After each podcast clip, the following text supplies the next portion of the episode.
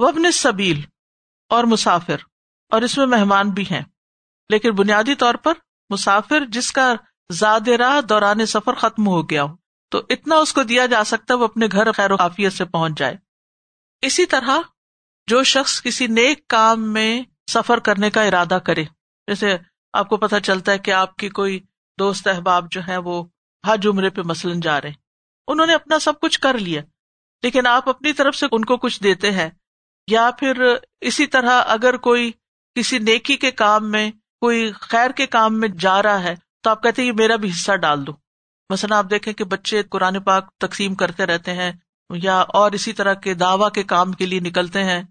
تو جو لوگ ایسے کاموں پہ جا رہے ہوں، ان کو سپورٹ کرنا اور ان کی مدد کرنا، کیونکہ وہ اپنی سبیل یعنی مسافر ہے نا، تو سفر کرنے والا ایک تو ذاتی مقصد کے لیے سفر کرتا ہے۔ ایک فی سبیل اللہ سفر کرتا ہے۔ تو جو ذاتی مقصد کے لیے سفر کرتا ہے، اگر اس کا بھی زیادہ راہ کہیں ختم ہو گیا، تو اس کو بھی ہیلپ کی جا سکتی۔ لیکن اگر کوئی شخص فی سبیل اللہ جا رہا ہے، کسی بھی نیکی کے کام میں، تو اس کی مدد کرنا جو ہے، وہ بھی اس میں شامل ہو جاتا ہے۔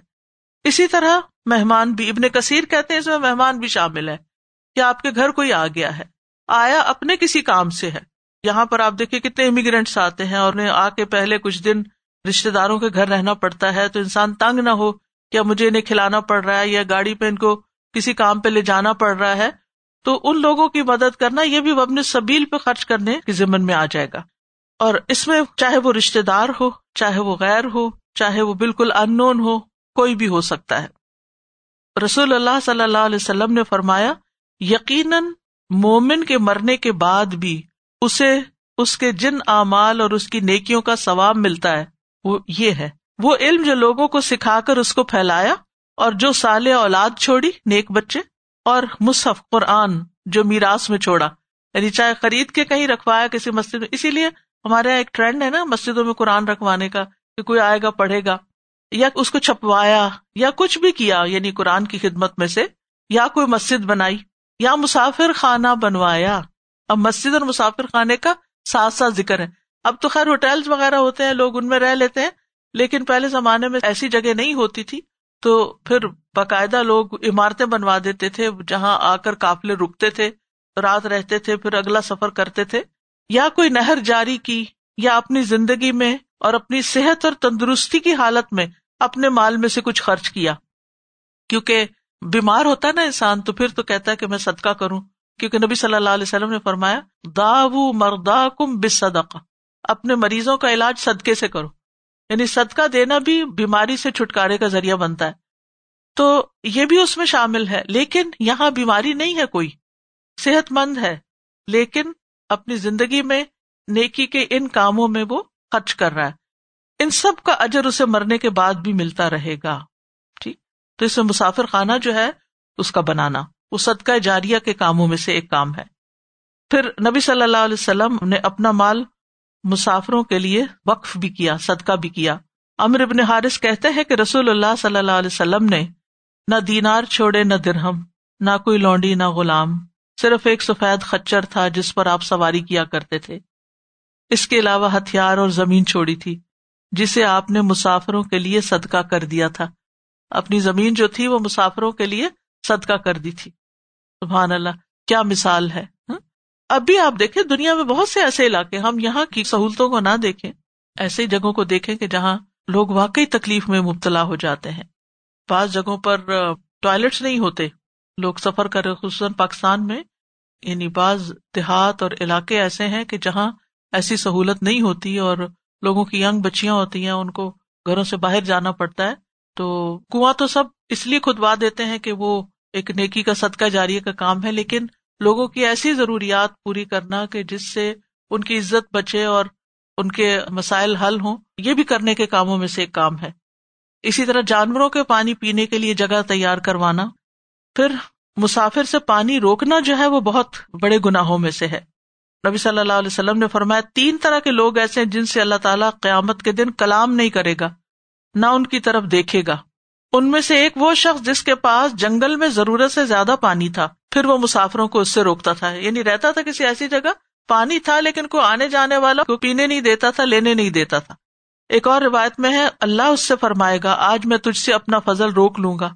جس طرح تو نے اس فضل کو روک رکھا تھا، جس کو تیرے ہاتھوں نے نہیں بنایا تھا۔ یعنی تو نے پانی روک دیا تھا۔ پھر فرمایا، وما ملکت ایمان حکم اور جو تمہارے لونڈی غلام ہے اس میں، پرانے زمانے میں تو زر خرید غلام ہوتے تھے، لیکن سیکنڈری طور پر تفسیر احسن البیان میں آتا ہے کہ اس میں گھر، دکان، کارخانوں، ملوں کے ملازم بھی آتے ہیں، نوکر چاکر بھی آتے ہیں۔ تو غلاموں کے ساتھ جو حسن سلوک کی تاکید کی گئی تو وہ جو تمہارے ماتحت ہوں جو تمہاری خدمت کرتے ہیں، تمہارے کام کرتے ہیں، ان کے ساتھ بھی حسن سلوک کرو۔ رسول اللہ صلی اللہ علیہ وسلم نے فرمایا، اللہ نے تمہارے بھائیوں کو جوانی کی حالت میں تمہارا ماتحت بنایا۔ جس کا مسلمان بھائی اس کے ماتحت ہو، اس کے اندر کام کر رہا ہو اس کا امپلائی ہو۔ اسے چاہیے کہ اس کو اپنے کھانے میں سے کھانا، اپنے لباس میں سے لباس دے اور اسے ایسی تکلیف نہ دے جو اس پر غالب ہو جائے۔ یعنی اتنا کام نہ اس سے لے کے وہ بےچارا کرنے سے جائے۔ اگر ایسی تکلیف دے تو اس کی مدد بھی کرے۔ بعض اوقات کام زیادہ ہو جاتا ہے تو ایسی صورت میں دیکھ لینا چاہیے کہ اس کو کس طرح ہلکا کیا جائے۔ اس کا یہ مطلب نہیں کہ جو صرف جھاڑو پوچھا کر رہے ہو تو ان کی مدد کی جائے۔ اس سے مراد چاہے کوئی آفس میں ہی کام کر رہا ہو۔ ابھی صاحب بل جم کی بھی بات ہوئی۔ بعض اوقات جو ہمارے ساتھ، ہمارے کلیگز ہمارے ساتھی، ہمارے مددگار، اگر ان کے اوپر ہم دیکھ رہے ہیں کہ کام کا لوڈ زیادہ ہو گیا ہے، تو خود خیال کر کے ان کے کام کو بانٹنا چاہیے، کسی اور کو ان کا مددگار بنانا چاہیے۔ بازو کا تو کہتے ہیں، ہمیں کوئی ہیلپر چاہیے ہیلپر چاہیے، اور ہم ایک نہیں سنتے کہ ایسی باتیں کرتے ہیں، ان کو ہیلپر کیا چاہیے، خود ہی کام کر لیں؟ نہیں۔ جہاں بھی کسی کو مدد کی ضرورت ہو، انسان اس کے لیے کوشش کرے، اگر اللہ نے آپ کو کسی اتارٹی کی جگہ پہ رکھا ہے۔ دوسرے لوگوں پر ظلم اور زیادتی نہیں کرنی چاہیے، مار پٹائی نہیں کرنی چاہیے، جیسے لوگوں کے ہاں عام طور پر رواج ہے، چھوٹے چھوٹے بچوں کو رکھ لیتے ہیں ملازم اور پھر ان کے ساتھ وہ ظالمانہ سلوک کرتے میری اپنی آنکھوں نے دیکھا کسی کے گھر میں کہ وہ چھوٹی سی بچی ان کے گھر میں اس سے کام لیتی، بالکل چھوٹی سی بچی۔ اور پھر پتہ نہیں اس سے کیا غلطی ہوئی، تو میں نے دیکھا کہ وہ عورت اس کو اتنا پیٹ رہی ہے، اتنا پیٹ رہی ہے۔ یعنی ساری فرسٹریشن ہر ایک کام غصے کی، وہ ساری اس کے اوپر نکل رہی تو اس طرح بھی بعض لوگ جو ہے وہ نہ یہ دیکھتے ہیں کہ گھر میں کون آیا ہے، کیا ہو رہا ہے۔ بس غصہ آیا تو نکالنا شروع کر دیا۔ ان سے غلطیاں ہوتی ہیں۔ اگر وہ اتنے ذہین ہوتے عقل مند ہوتے اسمارٹ ہوتے تو وہ آپ کے ماتحت کام نہ کرتے، وہ کہیں اور ہوتے۔ تو اس کا مطلب یہ ہے کہ ان کے اندر کوئی کمی کمزوری ہے جسمانی یا ذہنی یا تعلیمی یا کوئی بھی کمی کمزوری جس کی وجہ سے وہ آپ کے ماتحت ہو گئے۔ اللہ نے ان کو ایسے مقام پہ رکھا۔ تو اگر ان سے پھر غلطی ہو یعنی ان کو اپنے لیول پہ مت دیکھے کہ مجھے یہ بات جلدی سمجھ آ گئی تو اس کو کیوں نہیں آئی؟ اس کو بھی آ جانی چاہیے تھی۔ نہیں، اس کو نہیں جلدی آئی۔ پھر سمجھائے پھر سمجھائے پھر بھی غلطی کرے تو پھر کتنا معاف کرے ایک آدمی نبی صلی اللہ علیہ وسلم کے پاس آئے، کہنے لگا، ہم خادم سے کتنا درگزر کریں؟ آپ خاموش رہے اسے پھر وہی بات کیا پھر خاموش رہے۔ تیسری دفعہ پھر اس نے سوال کیا۔ تو آپ نے فرمایا، ہر روز ستر بار اپنے غلام کو معاف کرو۔ ستر بار۔ اگر غلام کو ستر بار معاف کرنا ہے تو شوہر کو کتنی دفعہ معاف کرنا چاہیے؟ ہوں بہن بھائیوں کو کتنی دفعہ معاف کرنا چاہیے؟ اپنے بچوں کو کتنی دفعہ معاف کرنا چاہیے؟ یعنی سبھی سے درگزر۔ درگزر کے بغیر زندگی کی گاڑی نہیں چل سکتی۔ آپ کو دنیا میں فرشتے نہیں مل سکتے۔ جس انسان سے بھی آپ کا تعلق ہوگا، اس کے نیچر کے فرق کی وجہ سے کچھ نہ کچھ اختلاف سامنے آئے گا، ناپسندیدگی سامنے آئے گی۔ تو پھر ایسی صورت میں اس کا اظہار نہیں کرنا چاہیے، آنکھیں بند کر لینی چاہیے، درگزر کرنا چاہیے اگنور کرنا چاہیے۔ اسے کہتے تجاہل عارف آنا پتا بھی ہے غلطی کی ہے کسی نے۔ وہ مینشن ہی نہ کرے، ذکر ہی نہ کرے۔ انجان بن جائے، ہمیں نہیں پتا کہ کی ہے کہ نہیں کی۔ کیونکہ اگر آپ اسے کہیں کہ تم نے یہ کیا، تم نے وہ کیا، تم نے یہ بھی کیا تھا۔ اچھا نتیجہ کیا نکلے گا؟ جب آپ کسی کو اتنا ذلیل کر دیتے ہیں یا جب آپ کسی کو اتنا احساس دلا دیتے ہیں کہ یو آر نتنگ کسی کو بھی، کسی بھی ریلیشن شپ میں، جب آپ کسی کو یہ بار بار جتاتے ہیں آپ اس سے کس چیز کی توقع رکھتے ہیں کہ وہ آپ کو کتنی عزت دے گا؟ آپ سے کتنی محبت کرے گا؟ آپ کا کتنا خیال رکھے گا؟ آپ کے لیے کتنی کیئر کرے گا؟ چاہے آپ کی اولاد ہو، چاہے آپ کا شوہر ہو، چاہے کوئی بھی ہو۔ اگر غصہ آ ہی گیا نا، خاموشی اختیار کر لے منہ سے نہ بولیں۔ کیونکہ منہ سے نکلے ہوئے لفظ جو ہے نا، وہ بازو کا جو آپ نے کسی کو کوئی ایسا احساس دلایا تھا نا، یقین کرے ساری زندگی نہیں بھولتا۔ اس کے بعد آپ سو نیکیاں بھی اس بندے سے کرتے ہیں نا تو اس کو وہ نہیں بھولتا اچھا یہ وہی ہے۔ یعنی کتنا بھلا ہے، ایک چپ اور سو سکھ والی بات ہے۔ ایک دفعہ خاموشی اختیار کر لے اور تھوڑی دیر کے بعد آپ کا غصہ، آپ کی جلن وہ بھی ختم ہو جائے گی اور معاملہ رفا دفا ہو جائے گا۔ کیونکہ آپ اس کی ضرورت ہے، وہ آپ کی ضرورت ہے۔ آپ اکیلے نہیں رہ سکتے۔ آپ دیکھیں نا، اس وقت لوگوں کو اکیلے جو گھروں میں رہنا پڑ رہا ہے اور وہ اس دن بات ہو رہی تھی کہ لوگ خودکشی کر رہے ہیں، اس بنا پر کہ اس سے بہتر ہے مری جائیں، تو یہ بہت تکلیف دہ عمل ہے۔ تو جب ہماری ضرورت ہے لوگ وہ ہمیں دے بھی رہے ہیں، وہ ہماری خدمت بھی کر رہے ہیں، ہماری مدد بھی کر رہے ہیں اور تکلیف بھی اگر آ گئی ان سے سو بٹ کوئی بات نہیں۔ تو درگزر بہت ضروری ہے۔ اور خاص طور پر خادموں کی بات اس لیے کہ برابر والوں پہ بھی زور کم ہی چلتا ہے نا ہمارا۔ اپنے سے بڑوں پہ بھی کم چلتا ہے۔ زور چلتا ہے تو اپنے نیچے والوں پہ چلتا ہے۔ یا بچے یا پھر خادم۔ تو ان کے ساتھ زیادہ احسان کی پھر ضرورت ہے۔ ان اللہ لا يحب من کا نہ مختال فخورا۔ بے شک اللہ نہیں محبت رکھتا اس سے۔ مختال اور فخور ہو، خود پسند، شیخی ہو رہا مختال ہوتا ہے عمل میں اور فخور ہوتا ہے زبان سے۔ یعنی جو شخص خود پسند ہو، اپنی بہت تعریف کرے یعنی ایسے کام کرے کہ جس سے تکبر ظاہر ہوتا ہو، اپنے آپ کو بڑی چیز سمجھے اور پھر اپنی بہت تعریفیں کرے اور وہ ہر وقت یہی چاہے کہ لوگ اس کو اپریشیٹ ہی کرتے رہے تو اللہ کی نگاہ میں دیکھیے اس کا کیا مقام ہے۔ اللہ تعالیٰ کو ایسا شخص پسند نہیں۔ اب یہاں پر آپ دیکھیے، سارے ریلیشن شپس کی بات ہوئی، حقوق کی بات ہوئی۔ تو پھر اس کے اینڈ میں فرمایا کہ جو شخص خود پسند ہو، شیخی خورا ہو، اللہ کو پسند نہیں۔ کیونکہ ایسے ہی لوگ دوسروں کے حق مارتے ہیں۔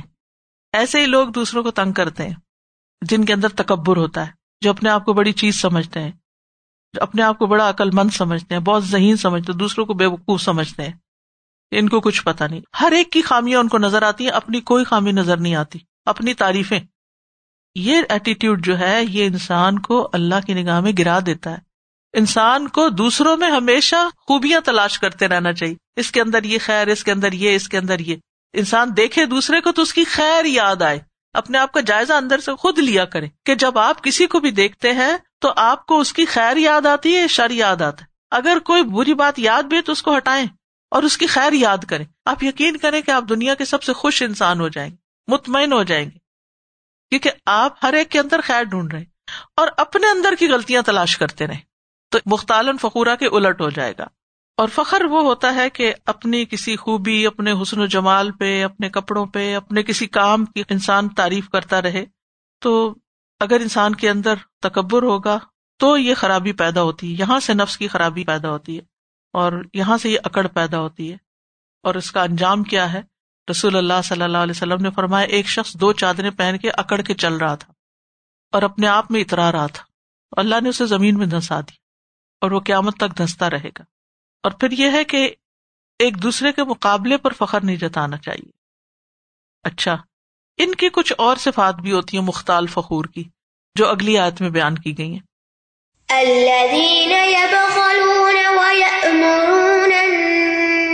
الناس بالبخل ويكتمون ما ويكتمون ما آتاهم الله من فضله وأعتدنا للكافرين عذابا مهينا.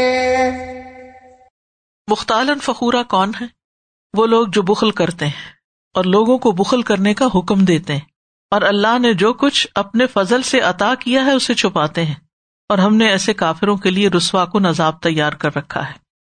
بخل کرتے ہیں اور لوگوں کو بھی کرنے کا کہتے ہیں۔ بخل جو ہے ایک بدترین صفت ہے جو خاص طور پر مال کے ساتھ وابستہ ہے۔ بخل انسان کو مالی حقوق ادا کرنے سے روک دیتا ہے۔ جیسے زکوٰۃ کی ادائیگی، مہمان نوازی رشتے داروں کے ساتھ اس نے سلوک جن کی کفالت انسان کی ذمے اس پہ خرچ نہ کرنا، اپنے ہی بچوں پہ خرچ نہ کرنا۔ اسی طرح بعض اوقات قولی حقوق جو ہے ان کو بھی ادا کرنے سے روک سلام نہیں کرتا انسان۔ میں کیوں کروں؟ اس کو کرنا چاہیے پہل۔ پھر اسی طرح نبی صلی اللہ علیہ وسلم پر درود نہ بھیجنا۔ آپ نے فرمایا، سب سے بڑا بکیل وہ ہے، تو یہ بھی بخل میں شامل ہے۔ تو جو لوگ بخل کرتے ہیں، وہ والدین کے ساتھ رشتے داروں، یتیموں، مسکینوں، مسافروں کے ساتھ احسان نہیں کر سکتے۔ اور پھر وہ دوسروں کو بھی ساتھ روک رہے قرآن مجید میں تھوڑ دل انسان کی مذمت کی گئی۔ ان نل انسان اخل کا حلوا ادا مسر جزوا و ادا مس الخیر منوا بلا شبہ انسان تھوڑ دلا بنایا گیا ہے۔ جب اسے کوئی تکلیف پہنچتی ہے تو گھبرا اٹھتا ہے، اور جب مال ملتا ہے تو بکیل بن جاتا ہے۔ دوسروں سے روک لیتا ہے۔ نبی صلی اللہ علیہ وسلم نے فرمایا، آدمی میں سب سے بدترین چیز بے صبر پن کے ساتھ بخل اور حد سے زیادہ بزدل ہونا ہے۔ یعنی بدترین انسان ہے جس کے اندر بے صبرا پن ہے اور ساتھ بخل بھی ہے۔ اور پھر اس سے مزید گناہوں کے دروازے کھلتے ہیں اور بہت سی خرابیاں شروع ہو جاتی ہیں۔ مزید ان کے اندر کیا ہے؟ خرابی مختالن فخورا کے اندر۔ ویک تمون ما آتا ہوم اللہ من فضلی اور وہ چھپاتے ہیں اس کو جو اللہ نے اپنے فضل سے ان کو دیا ہے۔ ایک ہوتا فیل میں کتمان اور ایک ہوتا قول میں۔ فیلی کتمان کیا ہوتا ہے؟ عملی طور پہ چھپانا کیا ہوتا ہے کہ انسان اللہ کی نعمت ظاہر نہ کرے یعنی اس انسان کے اوپر اللہ کی نعمت کے کوئی آسار ہی نظر نہ آتے ہوں۔ اس کے پاس مال بہت ہو، لیکن لوگوں کے سامنے فقیر بن کے آتا ہو۔ اس کا لباس، اس کا رہن سہن، فقیرانہ سواری، وہ پاک دامنی کی وجہ سے ایسے نہیں کرتا، بخل کی وجہ سے کرتا ہے کہ لوگ مجھ سے مانگ نہ بیٹھے اگر میں نے اچھے کپڑے پہن لیے تو لوگ مجھ سے توقع لگا بیٹھیں گے کہ میں اپنے بال میں سے ان کو بھی کچھ پہناؤں یا ان کو بھی کچھ کھلاؤں یا ان کو بھی کچھ دوں۔ اور قولی کتمان کیا ہوتا ہے کہ وہ لوگوں کے سامنے کہے، میرے پاس تو کچھ آئی نہیں، حالات بڑے مشکل ہو گئے، بڑی مہنگائی ہوگی اچھا کچھ لوگوں کی عادت ہوتی ہے، اللہ تعالیٰ معاف کرے سب کو، کہ ان کے پاس ہوتا ہے اچھا بلا اس کا وہ ذکر نہیں کرتے، لیکن ہر وقت وہ اپنی مالی پریشانیاں بتاتے رہتے۔ یہ بھی ذمہ داری ہے، وہ بھی ہے، اس کا کیا بنے گا، اس کا کیا بنے گا، ہر وقت اسی قسم کی باتیں۔ اور یہ باتیں عام طور پر رشتے داروں کے بیچ میں زیادہ ہوتی ہیں۔ ہر وقت مسکین نظر آتے ہیں۔ حالانکہ بہت کچھ ہوتا بھی ہے، لیکن وہ ظاہر نہیں کرتے۔ تو اللہ کی نعمتوں کا تذکرہ کرنا چاہیے، کیونکہ یہ بھی اللہ تعالیٰ کے احسانات کا ایک طرح سے اقرار ہوتا ہے۔ وہ اما بن امت ربی کا فحدث۔ اور لیکن اپنے رب کی نعمت اسے بیان کیجیے۔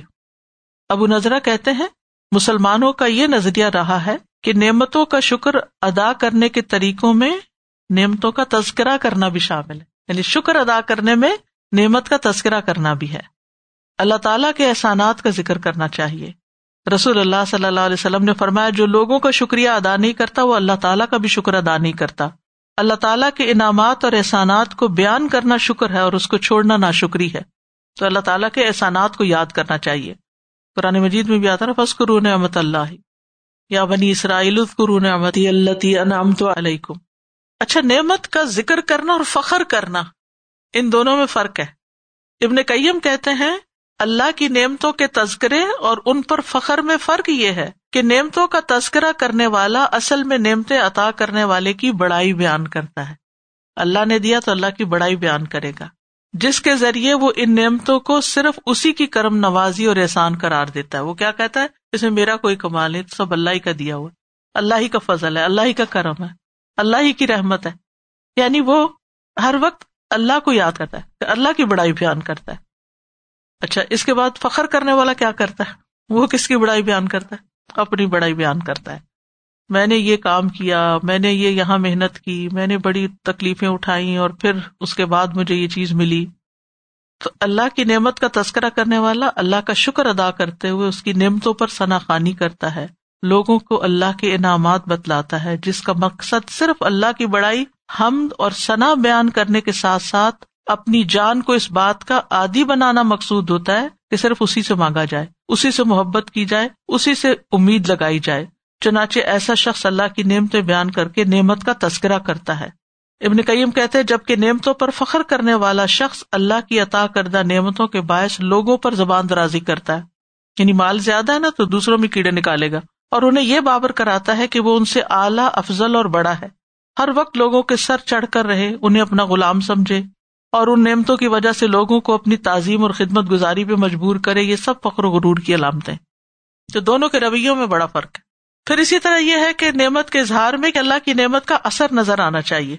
یعنی اگر اللہ نے مال دیا ہے تو اچھے کپڑے پہننے میں کوئی حرج نہیں، دکھاوا نہیں ہونا چاہیے، جمال اختیار کرنا چاہیے۔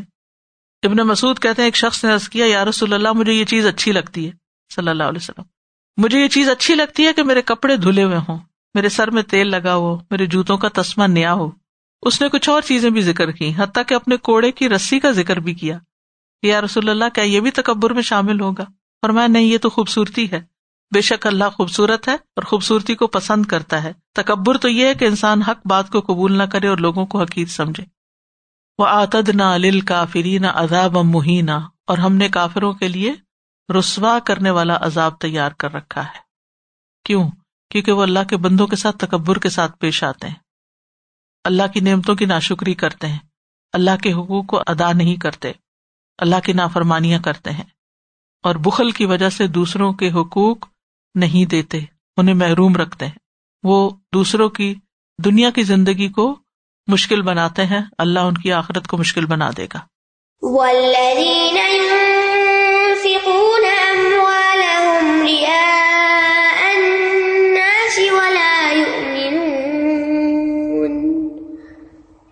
ولا يؤمنون الآخر ومن يكن الشيطان له قرينا فساء قرينا. اور وہ لوگ جو اپنے مال لوگوں کو دکھانے کے لیے خرچ کرتے ہیں اور وہ نہ اللہ پر ایمان رکھتے ہیں اور نہ ہی آخرت کے دن پر. اور جس کا ساتھی شیطان ہو جائے تو وہ کتنا برا ساتھی. ایک طرف بخل کرنے والوں کا ذکر کیا گیا اور دوسری طرف مال خرچ کرنے والوں کا لیکن دکھاوے کے لیے. کہا جاتا ہے کہ نبی صلی اللہ علیہ وسلم کے زمانے میں یہود جو تھے وہ بکیل تھے اور مشکین جو تھے وہ دکھاوے اور شہرت کے لیے خرچ کرتے تھے۔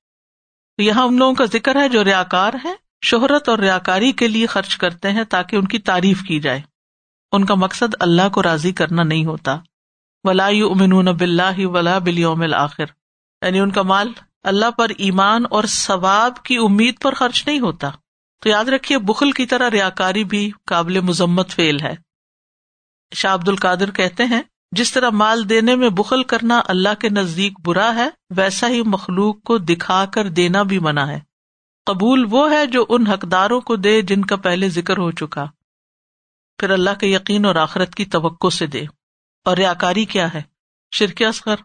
اور ریاکاری کی سزا کیا ہے؟ صحیح بخاری میں آتا ہے، رسول اللہ صلی اللہ علیہ وسلم نے فرمایا کہ جو لوگوں کو سنانے کے لیے عمل کرے گا، اللہ قیامت کے دن اس کا بھید کھول دے گا۔ اس نے یہ صرف دکھانے کے لیے کیا تھا، اس کی اللہ کی رضا مقصود نہیں تھی۔ اور جو لوگوں کو مشقت میں ڈالے گا، اللہ قیامت کے دن اسے مشقت میں ڈالے گا۔ تو نیت کا جو بگاڑ ہے، یہ بڑے بڑے نیک اعمال کو ضائع کر دیتا ہے۔ قیامت کے دن سب سے پہلے جہنم میں وہ لوگ جائیں گے جو بہت زیادہ علم والے، لیکن دکھاوے کا پڑھنا پڑھانا بہت زیادہ مال والے دکھاوے کا خرچ کرنے والے اور اسی طرح شہید دکھاوے کے لیے جس نے جان دی۔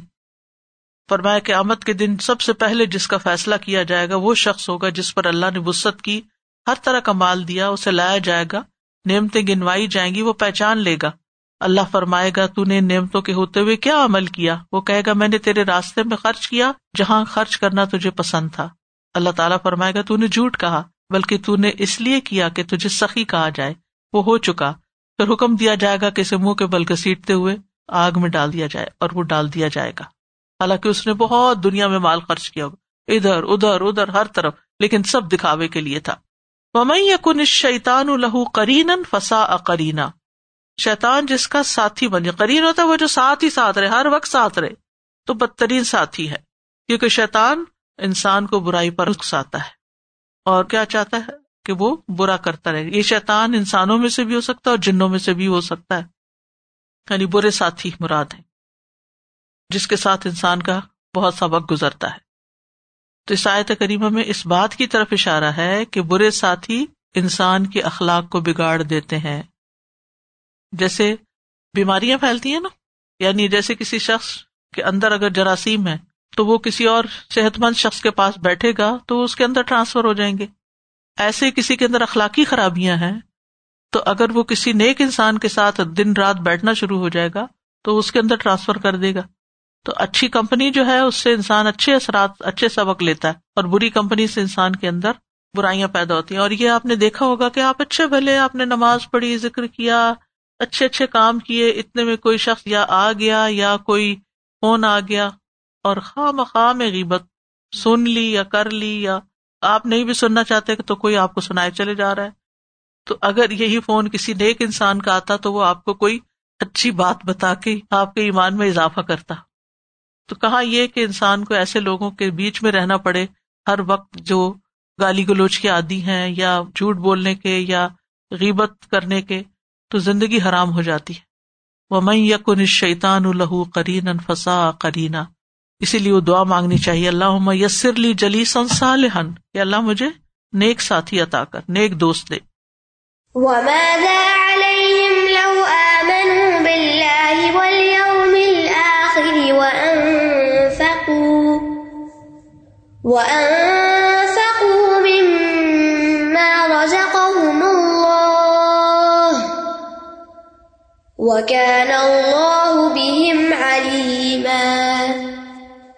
اور ان کا کیا نقصان ہوتا اگر وہ اللہ اور آخرت کے دن پر ایمان لے آتے؟ اور جو رزق اللہ نے انہیں دیا اس میں سے وہ خرچ کرتے؟ اور اللہ انہیں خوب جاننے والا ہے۔ اللہ اکبر۔ یعنی ان کا کیا بگڑتا اگر یہ ایمان لاتے اللہ پر اور آخرت کے دن پر؟ یہ کس کی طرف اشارہ ہے؟ منافقین کی طرف اشارہ ہے۔ جو خرچ کرتے ہوئے ریا کاری کرتے ہیں۔ دکھاوا کرنا جو ہے یہ منافقین کا شعر وہ دکھاوے کا ایمان لائے ہوئے تھے۔ اندر سے ایمان نہیں تھا۔ دکھاوے کے کام کرتے تھے۔ فی سبیل اللہ خرچ بھی کرتے تھے، جہاد پہ بھی چل پڑتے تھے۔ یہ سب لوگوں کو دکھانے کے لیے۔ نمازیں بھی دکھاوے کی پڑھتے تھے۔ نمازیں پڑھنے بھی آ جاتے تھے۔ لیکن خلوص کے ساتھ نہیں، صرف دکھانے کے لیے کہ لوگ سمجھے ہاں ہاں یہ مسلمان ہے تو اس لیے فرمایا کہ ان کا کیا بگڑتا اگر یہ اللہ اور آخرت پر ایمان لاتے؟ یعنی دکھاوا چھوڑ دیتے۔ نقصان دہ رستے کو چھوڑ کر فائدہ مند رستہ اختیار کرتے۔ وہ انفقو مما رضا کا اللہ اور اللہ نے انہیں جو رسک دیا اس میں سے خرچ کرتے۔ وہ کان اللہ بہم علیما اور اللہ ان کو خوب جاننے والا ہے۔ خرچ کرنا جو ہے، یہاں اللہ تعالیٰ نے نماز، روزہ، حج وغیرہ کی بات نہیں کی، مال خرچ کرنے کی بات کی۔ ایمان کے بعد انسان کے گناہوں کو جو چیز دھوتی ہے، وہ دینا ہے، خرچ کرنا ہے۔ اور بخل جو ہے، وہ انسان کو نقصان دیتا ہے۔ اور اگر انسان سوچے تو اگر وہ خرچ نہیں کرتا اور مال صرف جمع ہی کر رہا ہے اور وہ دنیا سے چلا جاتا ہے۔ تو اس کے کس کام کا؟ وما یغنی ان مالو ادا تردا جب وہ ہلاک ہو گیا تو اس کا مال کس کام آیا؟ وہ تو اوروں کے کام آیا۔ قبر میں تو ساتھ جانے کا نہیں، آخرت میں اس مال کا کچھ فائدہ نہیں۔ تو دنیا میں بھی اگر انسان اللہ کے راستے مال خرچ کرتا ہے، تو یہ خوف اور غم سے نجات کا ذریعہ بھی ہے۔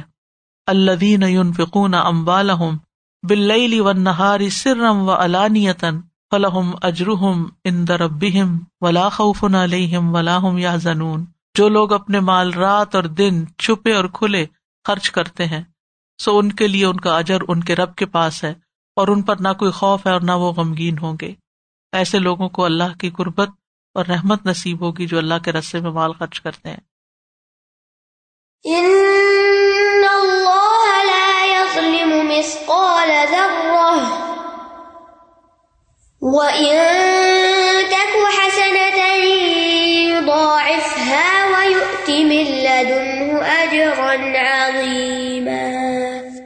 بے شک اللہ ذرا برابر بھی ظلم نہیں کرتا۔ اور اگر کوئی نیکی ہو تو اسے دگنا کر دے گا اور اپنے پاس سے اجر عظیم عطا کرے گا۔ یعنی اللہ تعالیٰ کسی کے بھی دیے ہوئے میں سے، کچھ کیے ہوئے میں سے کمی نہیں کرتا۔ یعنی اللہ کے راستے میں دے کے کم نہیں ہوتا۔ ذرے کے برابر بھی کم نہیں ہوتا، بلکہ کیا ہوتا ہے؟ نیکی ہو تو اسے کئی گنا بڑھا دیتا ہے، اور صرف بڑھاتا نہیں، اپنے پاس سے اجر عظیم عطا کرتا ہے۔ اور نیکی کتنی؟ ذرے کے برابر۔ مسقال مفال کے وزن پر ہے۔ کلیل چیز یعنی سب سے چھوٹی چیز جس کو تولا جا سکتا ہو۔ اور پھر ذرہ کہتے ہیں چونٹی کو۔ اور غبار کے بھی ذرات ہوتے ہیں، یہ جو وہ اڑتے رہتے ہیں، باقی ذرات۔ یعنی اگر صرف ایک اڑنے والے ذرے جتنی بھی کوئی نیکی کر دیتا ہے تو اللہ تعالیٰ اس کو بھی بہت بڑا کر دیتا ہے۔ ایک نیکی دس گنا ہو جاتی ہے اور یہاں پر فرمایا، اپنے پاس سے اجر عظیم عطا کرے گا اور قیامت کے دن ذرا برابر نیکی بھی لائی جائے گی۔ یوم یستر الناس اشتاط لی اعمال عمل مسقال ضرورت خیر ذرے برابر نیکی کی ہوگی وہ بھی دیکھے گا اور ذرے برابر شر کیا ہوگا وہ بھی دیکھے گا۔ اور رائی کے دانے برابر بھی اگر ایمان ہوگا نا انسان کے دل کے اندر، تو بھی وہ اس کو جنت میں داخل کروا دے گا۔ تو اس لیے بہت ضروری ہے کہ انسان نیکی کا حریث ہو۔ بہت ہی خوبصورت آیت ہے کہ اگر تم نیکی کرو گے تو اللہ تعالیٰ تمہارے اجر میں کمی نہیں کرے گا۔ اور اگر وہ اس پہ اجر دے گا تو صرف اتنا نہیں دے گا، کئی گنا زیادہ دے گا اور اپنے پاس سے مزید بھی دے گا۔ جس کا انسان تصور ہی نہیں کر سکتا۔ و آخر داوانا ان الحمد للہ رب العالمین۔ سبحان اللہ و بحمد کا اشد اللہ اللہ اللہ انت استخر کا و اطوب السلام علیکم و رحمۃ اللہ وبرکاتہ۔